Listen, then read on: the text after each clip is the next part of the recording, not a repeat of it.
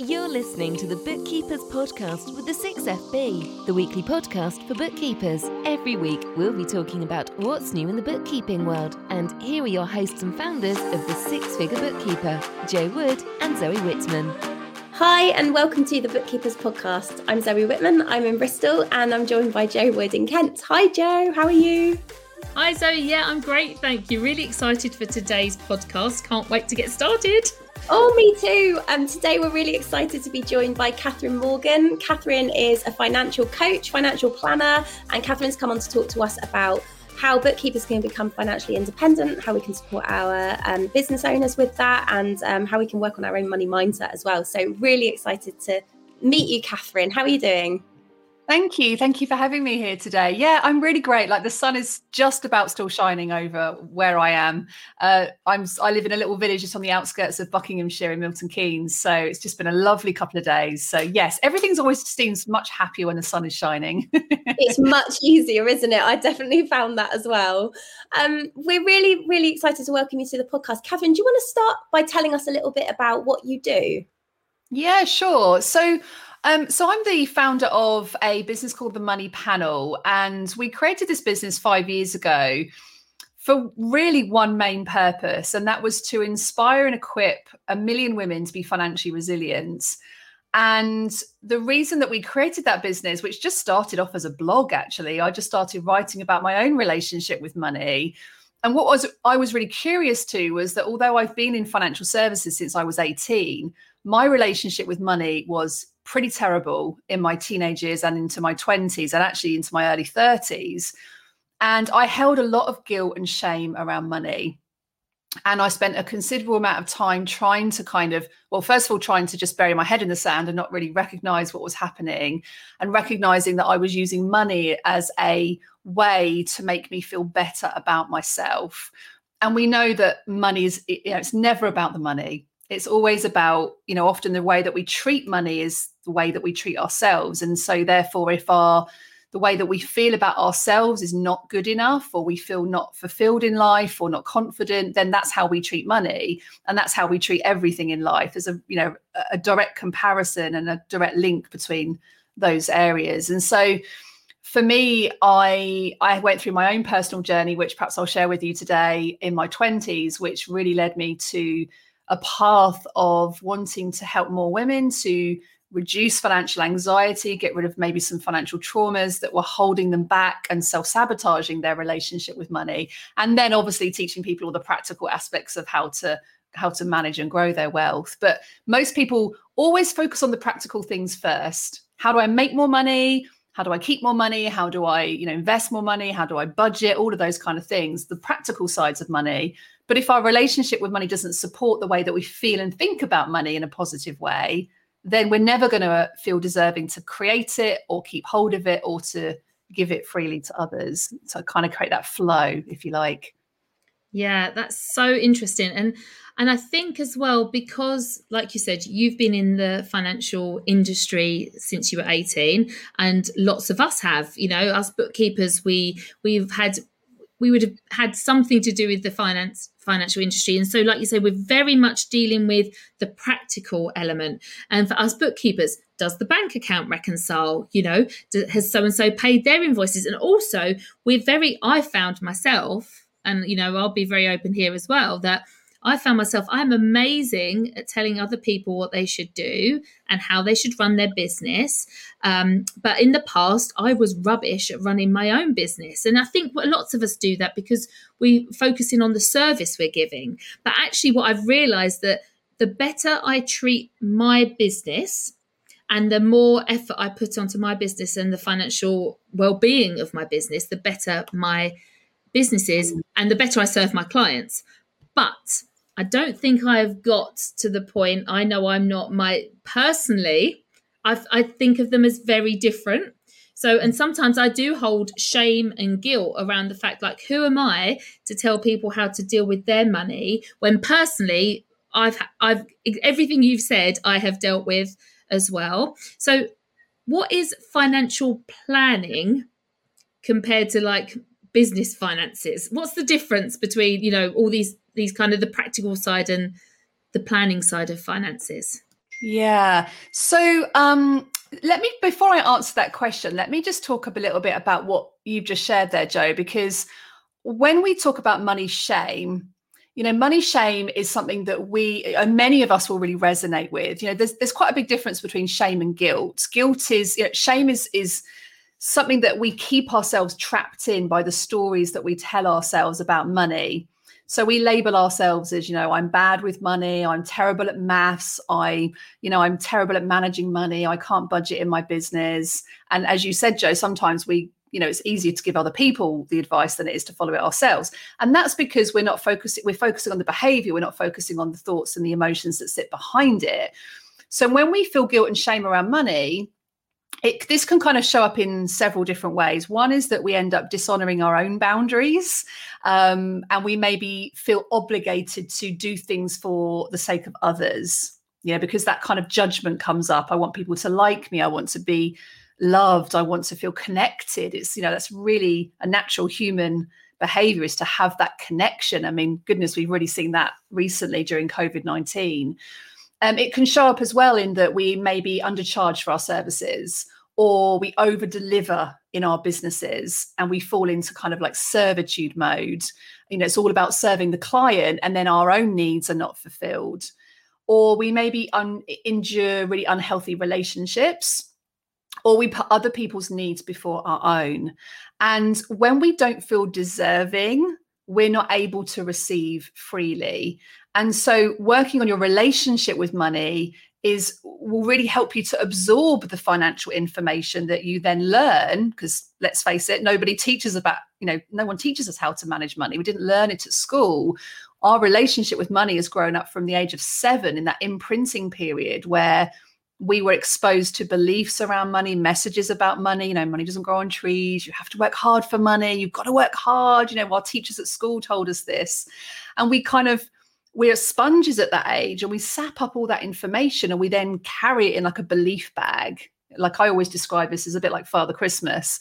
We're kind of we're, we're carrying all these beliefs in a little like a little sack that we throw over our shoulder and the brain takes all that information and it takes it as truth because the brain doesn't know how to differentiate between truth and non-truth and so we end up fueling it with more information to confirm that we do have to work hard for money, um, that money doesn't grow on trees, that rich people are greedy, you know, all these kind of beliefs that we carry about money. So, in answer to your question, when we talk about financial planning, financial planning is very much about planning ahead very forward focused. It's very much about, okay, what do I have in place? Is what I have enough? But if you think about that word enough, or financial security, or financial independence, all these words that we like to kind of use to describe how we want to feel with money, um, if you think about that, the planning involved is just the linear, logical side of money, it's the left brain side of money. When we really have to operate from both sides of the brain, we have to feel good about money. Because from my experience this was going back years ago if you have you could have like the most rocking financial cash flow forecast in your business and it looks amazing and it, that may give you some sense of safety and security. But if your relationship with money is stuck in a self-worthiness around i don't deserve to have money i can't charge x for my businesses i'm overgiving i'm giving too much of my time away rich people are greedy what do you think is going to happen to that plan like you're going to self sabotage, you're not going to follow the plan.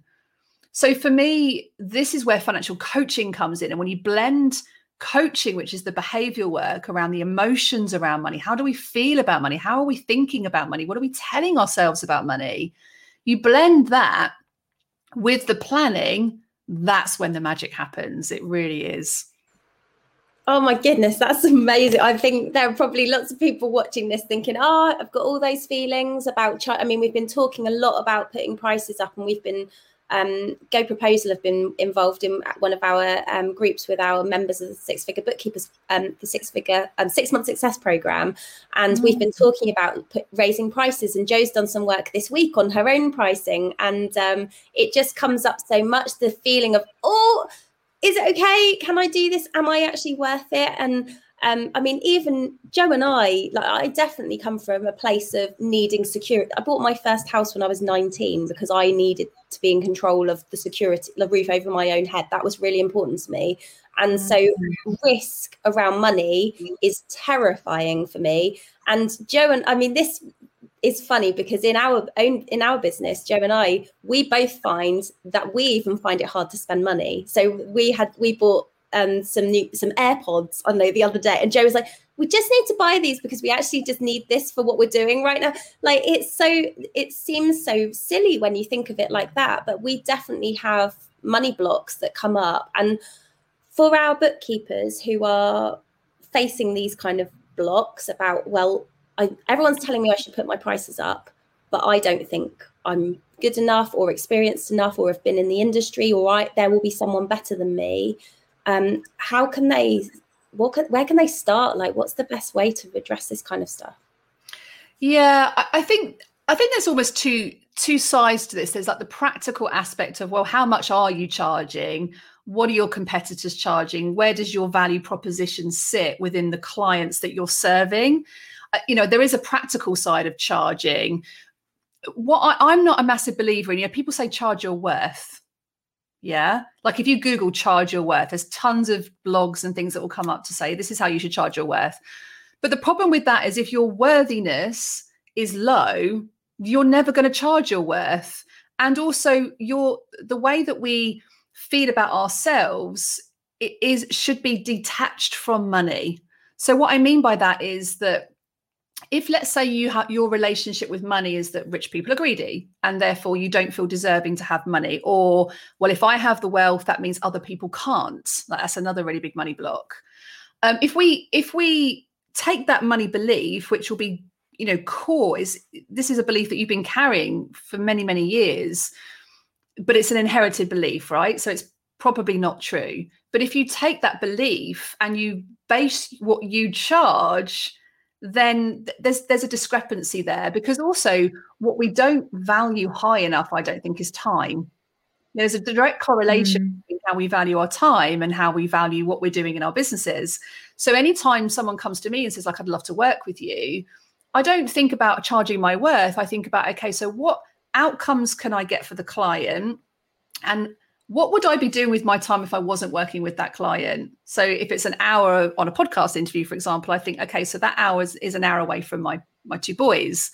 What's that worth to me? Like time is something you can't get back again. You can't yeah. print more time. You can't put a monetary value on time, but you can put a monetary value on what is important to you in your life. What makes you feel aligned with intuitively just what feels right. So sometimes with pricing, it is a bit of a test. Like you have to play a little bit sometimes and think, well, I'm gonna I'm gonna charge this, but then you've got to you know consistently check in with yourself around how does it feel for you? How does it feel for your clients? Are you asking your clients like how do they feel about your pricing structure? Looking at what your competitors are doing. So there is a practical side to this. But for me personally, I think the biggest thing that we can do for ourselves is just to really sit back and think about how do I feel about money? Mm. What hmm. did I hear about money growing up? What lessons did I learn from my parents or my grandparents? And how are those lessons supporting me? Like, re- like rewind that and write those questions down and then journal around those questions because there will be a direct correlation between our beliefs and the action in that what we take based on those beliefs. Yeah and that is so true because i've i've realized one of these recently. So i growing up i'm the eldest of five and um, my stepdad lost his job when i was about i think i was about nine. And so we were on the dole at the time and I remember, you know, it was really tough. And everyone, you know, they looked down the noses at my mum and my stepdad because it was like, well, they've got five children, you know, and they're obviously struggling. So it was very much around, and I felt like we felt poor. And that's a really, like you say, at that age, it's really hard to um you and you learn a lot of things and you hear things. I remember somebody one of the girls over the road we had to stop going to dancing lessons. And my mum said it was because the petrol was costing us too much. And mm. one of my friends over the road her mum worked out how much it would cost my mum in petrol and then told my mum and said like it's only going to cost you this. Are you joking? You can't send her and i was like it there was so much mm. negativity around not having money. But also what was really truly came in then i saw my mum start going to she was fruit picking working in pubs of an evening. And for me it was like you have to work so hard and she was always tired. You have to work hard and it's got to be hard to bring money in and that was a belief. So so that is a definite block. And i i really suffer with burnout in the fact that i work myself so hard and then I crash. And I do this about six times a year.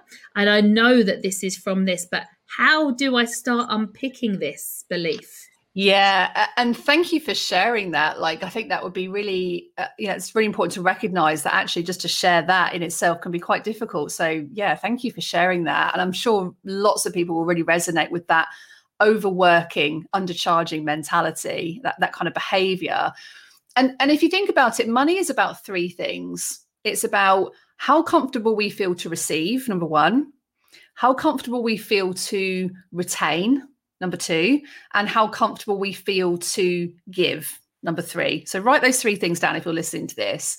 Receiving money comfortably does require some kind of vulnerability um, and it requires you to kind of pause and establish you know what are you doing uh, you know who are you allowing in? Who are you not allowing in? You know we, we have to allow money to flow and in order to receive that flow there has to be room for expansion which, which means kind of really focusing on supporting your needs first. And i know for a lot of people when they hear that they'll be like well but i have kids like i'm a mum my kids needs come first. And if you think about the particularly for women we we suffer from this kind of overgiving relationship with money and it's actually referred to psychologically as fawning. So many of you will have heard of fight flight fight or flight. Um, but fawning is something that happens when the brain wants to keep you safe. So for you jo that message that i have to work hard the reason that message is there is because it's it's helping to make you feel safe. It's protecting you away from feeling pain.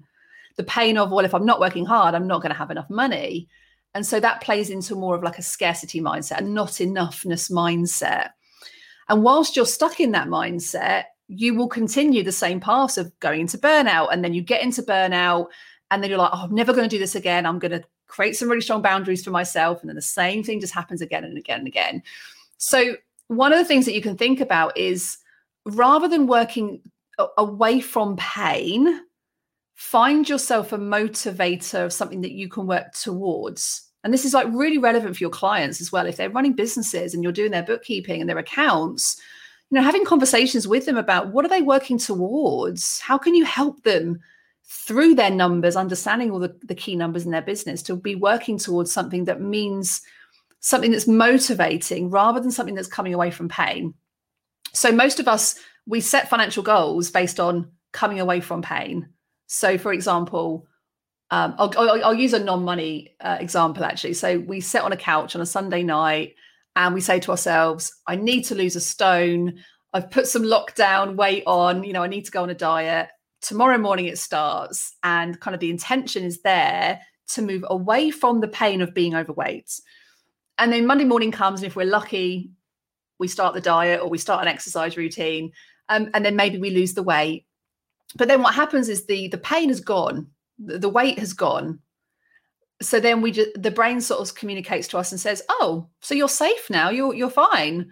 And so it just re- repeats the same cycle. You get back into you know putting the weight back on again so that you can feel the pain to then be motivated again.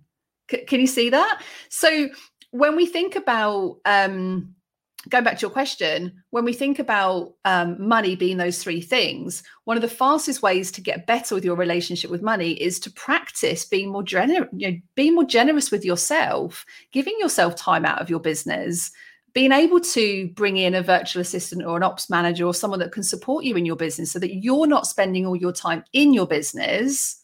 Because of course one of the other challenges is when you spend too much time in your business you can't work on your business so maybe you could just be gently stretching that comfort zone for yourself so that if you recognize that you're a hard worker and you go through these cycles of overwhelm well first of all where does that come from? Where does that belief come from? And is it really true? Where's the evidence to support that belief? Where's the evidence to support the opposite belief that you don't have to work hard to to earn money?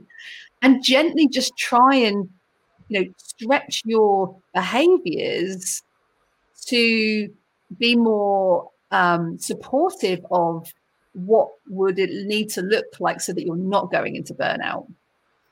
God, this is uh, this is incredible. And i think that there are probably a lot of people watching or listening who are thinking oh my goodness that's me. And actually maybe there's something i need to do here to shift out because i think when people start a a business, a bookkeeping business, or any business. So any of the business owners we're working with as well, they feel like they have to do like you have to work all the time, and you just have to do, you know, going all the time. So, um, look, yes. What's interesting about that belief, I think, is that I reckon most of us carry that belief, right? We have to work hard, mainly because that's you know we're taught that at school. We have to work harder to you know, get get good qualif- you know, good qualifications, good exam results.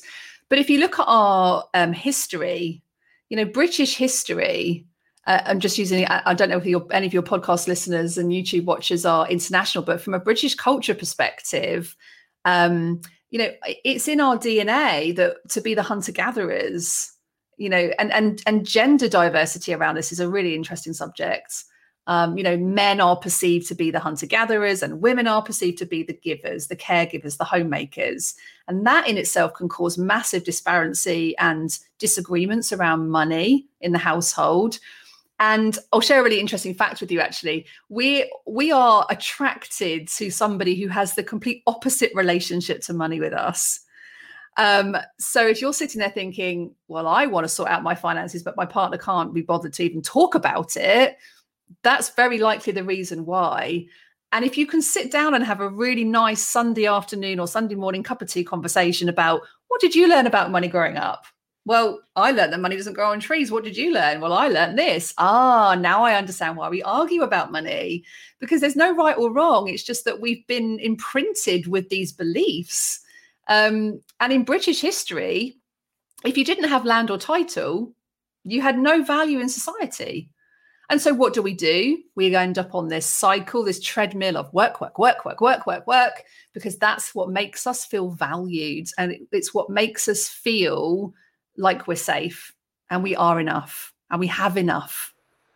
But really, we know life's not about how much money we have. Life is about the opportunities, the freedom that we create for ourselves, the time, the relationships we have with our families. You know, so money is just a we we give we give money a lot of power we give it a lot of power. Um, when actually, if you think about it, money is just a physical, you know, it's a piece of paper. We give it so much power. Even on, you know, if you look at the, the British pound, the, the, the five pound note or 10 pound note, the, the status that we give it with the queen on there and, you know, it, even the American dollars, you know, with the president, and we give it a lot of power. We give it a lot of power. So it's time to take that power back. Can I ask you about, um, so we do we do, business owners do, focus in on earning money for right now. And I think that a lot of what people are doing in business is about how much am I going to earn this year? What's my tax bill going to be this year? What do I need to pay the tax man when my tax is due? So we're mm. really focused on right now. How, what can we do to start focusing more on the wealth creation that's going that's an important part of how we can spend more time with our families and the stuff that's a bit more important how do we change mm, that? How can we yeah. conversations? Great question. There's such a big difference, isn't there, between profit and wealth? And I mean, I'm a big believer in, I follow a, a kind of simplified version of profit first in my business. Um, but the principle of profit first, if you haven't come across that, is is really about mental accounting. It's about putting money in different pots. So from a practical perspective, you know, I've I already know I've got X amount in my VAT part, I've got X amount in my tax part, I've got my pension part. It's there, you know, it's not mine, it's not my money. And actually, it makes me feel better about paying it away then to the tax man. Um, because often people hate that. They hate the fact they have to pay tax. And it's like, well, what is that telling you about your relationship with money? I find that really interesting. so for me, you know, we do want to be focusing on on what profit are we paying ourselves as owners, and that's very linked into your relationship with money. Um, but we also need to think about wealth creation. And wealth creation, the word wealth in itself actually has nothing really to do with with money. It's all to do with prosperity and well-being. Um, so in all areas of our life. And so one of the things I think we can get better at is to think about, well, money is one part of our well-being and, and wealth creation. But how are you creating wealth in your life? So, for example, if you're taking profits from your business, what are you doing with those profits? Um, how do we how do we use money in order to make us feel fulfilled? So, one of the things that we talk about is um, giving every pound a purpose. You know, and, and asset creation isn't just about wealth; it's about you know, it is about you know am I going to build a property empire, have a property portfolio, a stock, you know, stocks and shares portfolio? It is the practical side as well. But wealth creation is very much about how are you building assets? You know, I hate to use that word assets, but a lot of people recognize that word assets. How are we building that shift towards um, bringing our life into a position where we have you know freedom freedom of time. We're not working in our businesses seven days a week for example. That is uh, that's wealth that we're creating. What assets are we creating? Maybe digital assets or things that can be generating revenue when we're not working you know more passive or semi-passive income streams. Um, so i think in answer to your question zoe it's really about thinking about well what is it that we're creating? What do we need to create for our own well-being not anybody else's. You know often we go into comparisonitis don't we? Oh this is what so and so's doing and i want them to like me. I want to be loved so i'm going to do what they say or i'm going to follow my next door neighbor because they look like they're running a very happy life and live in this magical house. And you know we just again it's that whole imposter syndrome that creeps up. And this is where fawning just referring back to what i was talking about earlier you know, fawning is is very much linked to the perfectionist, that inner critic that comes up to say, "Oh, hey, like we want life to be perfect, so this is how you should be building wealth," um, and actually doesn't really focus on our well-being at all. Yeah, uh, that's so so true. I I heard a saying. I'm going to get it wrong, but some something about like we spend our young life. Uh, forsaking our health to build wealth and then we spend our later life spending all our wealth on our health because we haven't looked after ourselves. And it's always kind of stuck with me like, wow, that is so true. We we do. And and I'm doing it and I really want to want to learn. And I know that I've now managed to build a great bookkeeping practice because I have implemented the skills and what I rather than talking the talk, I have I've done exactly what I usually say in in my business and now it's working and that really helps I mean, no one wants to have a, a bookkeeper who can't manage their own business because and but this is what we found zoe wasn't it? We found and this is why we've built this group is that we found that bookkeepers trained and they understood it but no one told them that they were going to become a business owner by starting a practice. Mm. because you call it a practice you're just servicing other people. You are just there at the other people's beck and call. You're not running a business yourself. And that's what we realized that no one's taught us. So this is why we've do what we do. We're like, you are business owners. You've got to become the best business, and then you can really help your clients better. But this side of things really interests me because I'm not there yet.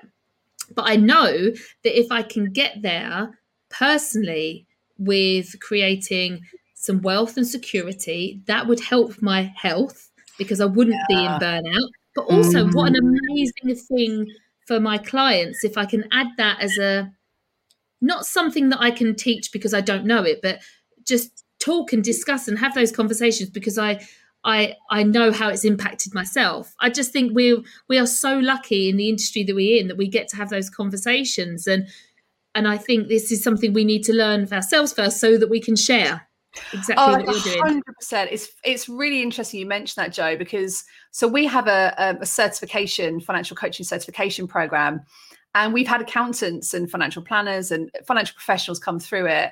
And the biggest impact hasn't actually been about learning the skills to incorporate financial coaching into their businesses, into their services.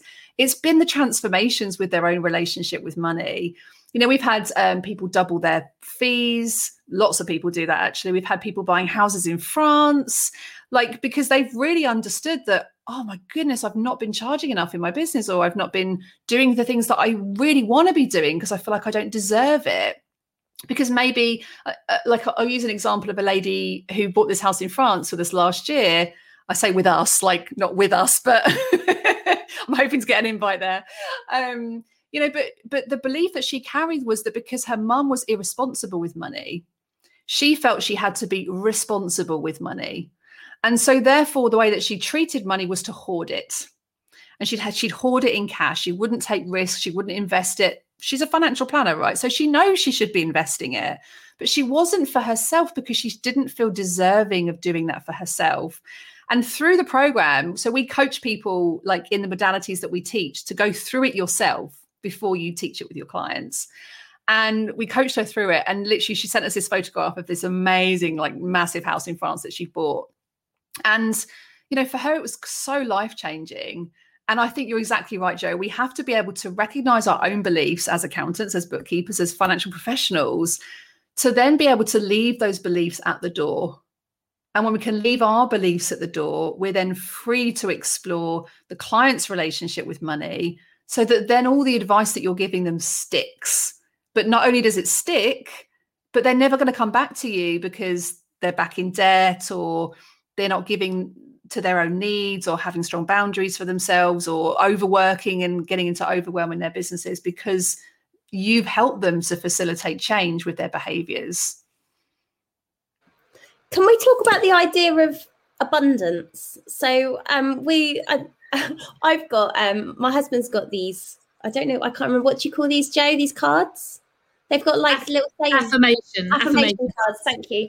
So um, he like he got these cards, and I've got one stuck on my desk that says "Opportunity and abundance is all around me," oh. and um, and I think sometimes we think that uh, there's only we've said this sort of earlier on. There's only like a certain amount of money around, and mm. and people feel like and and I think actually that's part of the reason we built the bookkeepers community because we felt that anyone who had learned how to build a successful bookkeeping practice wasn't going to share it. They weren't going to share how they were doing it because if they did that, everyone else would steal all their clients. Yeah. And we were like, no, there are loads of businesses out there. Actually, businesses need us more than ever right now. the better way for Jo and I to help the wider business community is to help other bookkeepers to help them because um, if we can share what we know and help people grow businesses, they can, you know, that sort of go, go goes forward. And um, I've and one of the questions I wanted to ask you was, you know, how can we help our business owners to feel like, you know, there is money around them and that they are in control and they can stop mm. worrying about it? Yeah, great question. Goodness, I could talk about this alone for probably an hour. I think I think from a practical perspective, step back and do a helicopter view of your life and your finances because often we don't we don't feel grateful for what's right in front of our eyes. And you know often we get so stuck in the granular detail of what's in my bank account right now and we forget that we we're sitting in a property perhaps that's got a 50% mortgage on it or we've got a 20,000 pound car on the driveway or we've got watches and jewelry that we've been you know we've inherited perhaps or we've purchased ourselves or you know, we have this abundance of, you know, really abundance is about more than enoughness. That's really where, you know, when if you take the less woo woo side of abundance, which some people don't really connect with, um, it's about that more than enoughness mindset or the opportunity mindset. So sometimes when you take a step back, like a helicopter view of your life, um, and you know practicing gratitude expressing gratitude every single day i find that's more productive for me than um, affirmation cards, although I have affirmation cards like on my desk in front of me.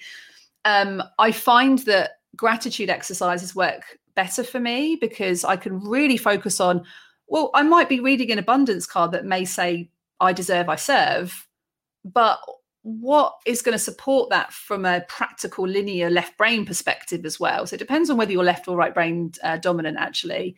Um, but if you're creative abundance cards are very good because they're very visual but if you're more linear left brain side very factual very you know very um, you like facts and figures which i'm sure many of your audience potentially may be left brain dominant because that's why they do their jobs. They love you know they love analyzing numbers and things like that.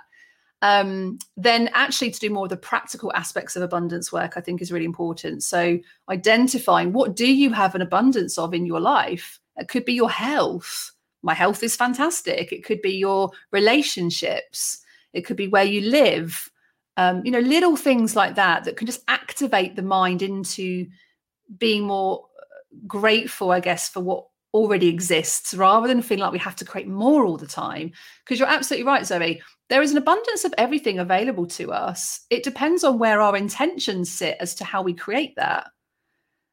I'm just going to say that again. So the it's the intention. When we put intentions out, we can activate anything, you know, but it's the intention that we have to give out um, in order to then receive. I love that, and I, I and I know that for me, um, I like I love reading an affirmation card and it gives me like I'm like oh yeah. But for me practically I need to practice um, gratitude. And I start that every day in the morning and I my first time was very much in the shower I just say oh wow you know I've got nice hot water I'm so lucky you know I can get clean even today I did it and I but it's a, it has to become a habit so today I opened up a cupboard to make my daughter's lunch and we had a loaf of bread and another half of a loaf of bread. And I was like, wow, we've got so much food. Like, you know, when mm.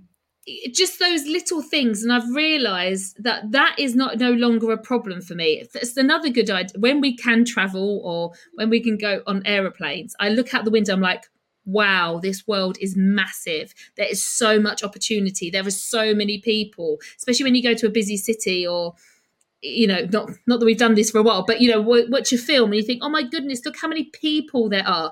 Look at a train like Grand Central Station, like how many. There's just so much of everything out there, and I think, but that does take practice, isn't it? It's like those you have to kind of switch mm. off that. You know, there's not enough, and that's some. Uh, I think I've with gratitude and practicing it in that actually seeing right, I can prove I'm very lucky. I've got a MacBook Air in front of me, and I'm really proud. And I've got my AirPod Pros, and I'm really proud of that. And but to keep being thankful for those, not just to say it once, but just to keep remembering, wow, I'm so lucky. And I love that you said as well, it's not just about those kind of things. It's about maybe it's a case that you've seen family and you've had, I saw my friends on Friday. One of my friends, we went out and my friend started crying because we haven't seen each other and she was just so overwhelmed with happiness to be with us and we had such a good giggle and i was like i feel on cloud nine just by sitting around a table and having a giggle with my friends because it's been so long and it's those kind of things we need to recognize when things are good and be and say thank you for it because what we mm what we're grateful for, we will receive more of. That's what I believe, and I know that's a little bit more woo woo, but that's you know it's something that I practice, and I and I now I now believe it to be true. Yeah, I, I I really agree with that. I also think that sometimes before we can express gratitude, we have to do a bit more internal work around forgiveness and f- forgiveness of ourselves, self forgiveness, and forgiveness of others, because for me personally, like I carried a lot of shame around money, as I uh, briefly sort of mentioned earlier, and I lived in debt in the whole of my twenties. And it wasn't until we nearly, nearly lost my second son at five weeks old to meningitis that my whole life changed. And I had to go back and practice a lot of self forgiveness around decisions that I'd made, like financial decisions that I felt trapped that oh gosh that was a terrible decision to buy this house and then the markets collapsed and you know all these things that happened. Um i had to do a lot of self-forgiveness first and i think sometimes when we let go we can then feel better about and more positive about going into gratitude work. Sometimes we're not ready for that. Sometimes we need to practice more forgiveness, self forgiveness, or forgiveness of others before we practice gratitude. I think we're all really hard on ourselves actually, because like hearing you say that's like say you giving yourself a hard time because you'd bought a house at the wrong time that you couldn't have possibly predicted. To me, look on the other, you know, if you were having a conversation with your friend, or it's like, what? How could you have possibly known like that? Don't be so crazy like you know but we are we do tell ourselves these awful like you're so stupid and mm. you know all of that stuff and and we do need to start changing those kind of messages um mm what can we do? So I, am really conscious of your time, Catherine, um, but I'd love to ask you another question before we wrap up, if that's okay. Sure. Um, how can we encourage? How can we work on being more financially independent ourselves? Then, so if we can work on our mindset, what are the things we should focus on, and, and what are the messages we should be sharing with our the business owners we work with that can help them be more financially independent? So I think financial independence is a big subject because there's kind of layers to it, there's stages to it. And I think if I was to share one piece of information or one tip if you like to kind of get started around this subject, I think it would be to really understand what does that word mean to you? What does financial independence mean to you? Because financial independence for me is very different to Jo and to Zoe, you know, to Zoe. So um I would take that word, write it down in the middle of your piece of paper, and brainstorm what does that mean for you? What do you need to give up? What do you need to let go of? What do you need to create for yourself? And that could be creating more time, it could be creating more assets in your business, building your team, um, upskilling yourself. It might be that you want to, for example, add financial coaching into your repertoire and, and use that to help your clients and help you to stand up as a you know an accountant or a bookkeeper that's offering this you know very sort of up and coming side of behavioral uh, behavioral finance you know and, and kind of be a, a disruptor i guess in your in your niche it, so i think it's really about understanding what does that word mean to you what's stopping you from reaching that financial independence but also remembering that financial independence is not something that's created overnight there are stages to it. And the first stage is getting out of a place of um, insecurity to a place of security or stability. And if any of you have never come across the work of Maslow, Maslow's hierarchy of needs talks about this very matter, you know, and you can apply the whole wealth, financial independence journey to that framework that before we reach financial freedom and self actualization, which is what Maslow refers to it as, in a non-financial capacity is we have to bring our our foundations into a position of strength. And i don't just mean practically how much money do we need to have um, but also how do, how do we meet our psychological needs so um, you know that may mean stepping away from your business for a period of time it may be not launching your next um, online course for example or your next service proposition for your clients um, and once you're, once you're in a place of stability, it's then about moving from stability to growth and then growth to freedom and independence. But it goes in stages. So don't compare yourself to everybody else. Think about what stage are you at and what are the next small steps that you need to take to work towards that. Amazing. I think that everyone should go and write that independence on the page and do that brainstorming this afternoon and uh, yeah, see what comes up because I think it's only setting aside some time to work through that stuff where you go, oh, I didn't even realize that was important for me. Um, so really excited to hear what bookkeepers in the community have to say about that.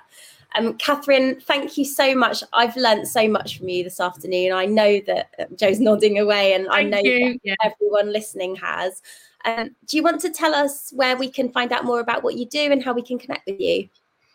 Yeah, sure. So if if financial coaching is something that you're curious to perhaps for yourself or something that you want to think about, you know, integrating into your business, we we do run free masterclasses every month actually. Um, so you can just come and follow us on um, on our website, themoneypanel.co.uk, and you can register for one of our free masterclasses if you just click on the financial coaching training um, tab on the website.